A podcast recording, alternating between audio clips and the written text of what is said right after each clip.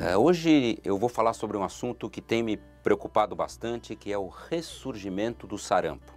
O sarampo é uma doença de alta contagiosidade e que, para que fique claro, principalmente para as novas gerações que desconhecem essa doença, o sarampo é sim uma doença associada a complicações a mortes e a sequelas. A gente estima que possa ocorrer uh, uma a três mortes para cada mil casos de sarampo. Lembro que há 20, 30 anos atrás, quando essa doença uh, não era passível de controle ainda, a gente tinha aqui no nosso país reportadas pelo menos duas, três mil mortes anuais atribuídas ao sarampo. E a má notícia é que tivemos, vamos dizer, nesse ano já a confirmação de pelo menos 500 casos de sarampo. Eles se deram basicamente com uh, uh, a migração de venezuelanos no norte do país e o que aconteceu foi que a, a gente encontrou, infelizmente, dentro da nossa população, uh, bolsões de suscetibilidade. O que quer dizer isso?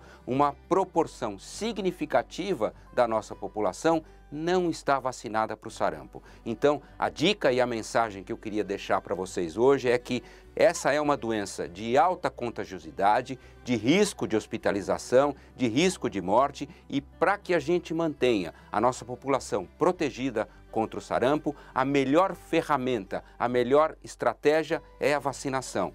Então, todos têm que ter, idealmente, as suas doses de sarampo, chequem a sua carteira de vacina e compareçam a um posto de saúde. O Ministério da Saúde, nesse momento, disponibiliza a vacina para todas as crianças, adolescentes e adultos de até 49 anos de idade, gratuitamente nos postos de vacinação. Vacine-se.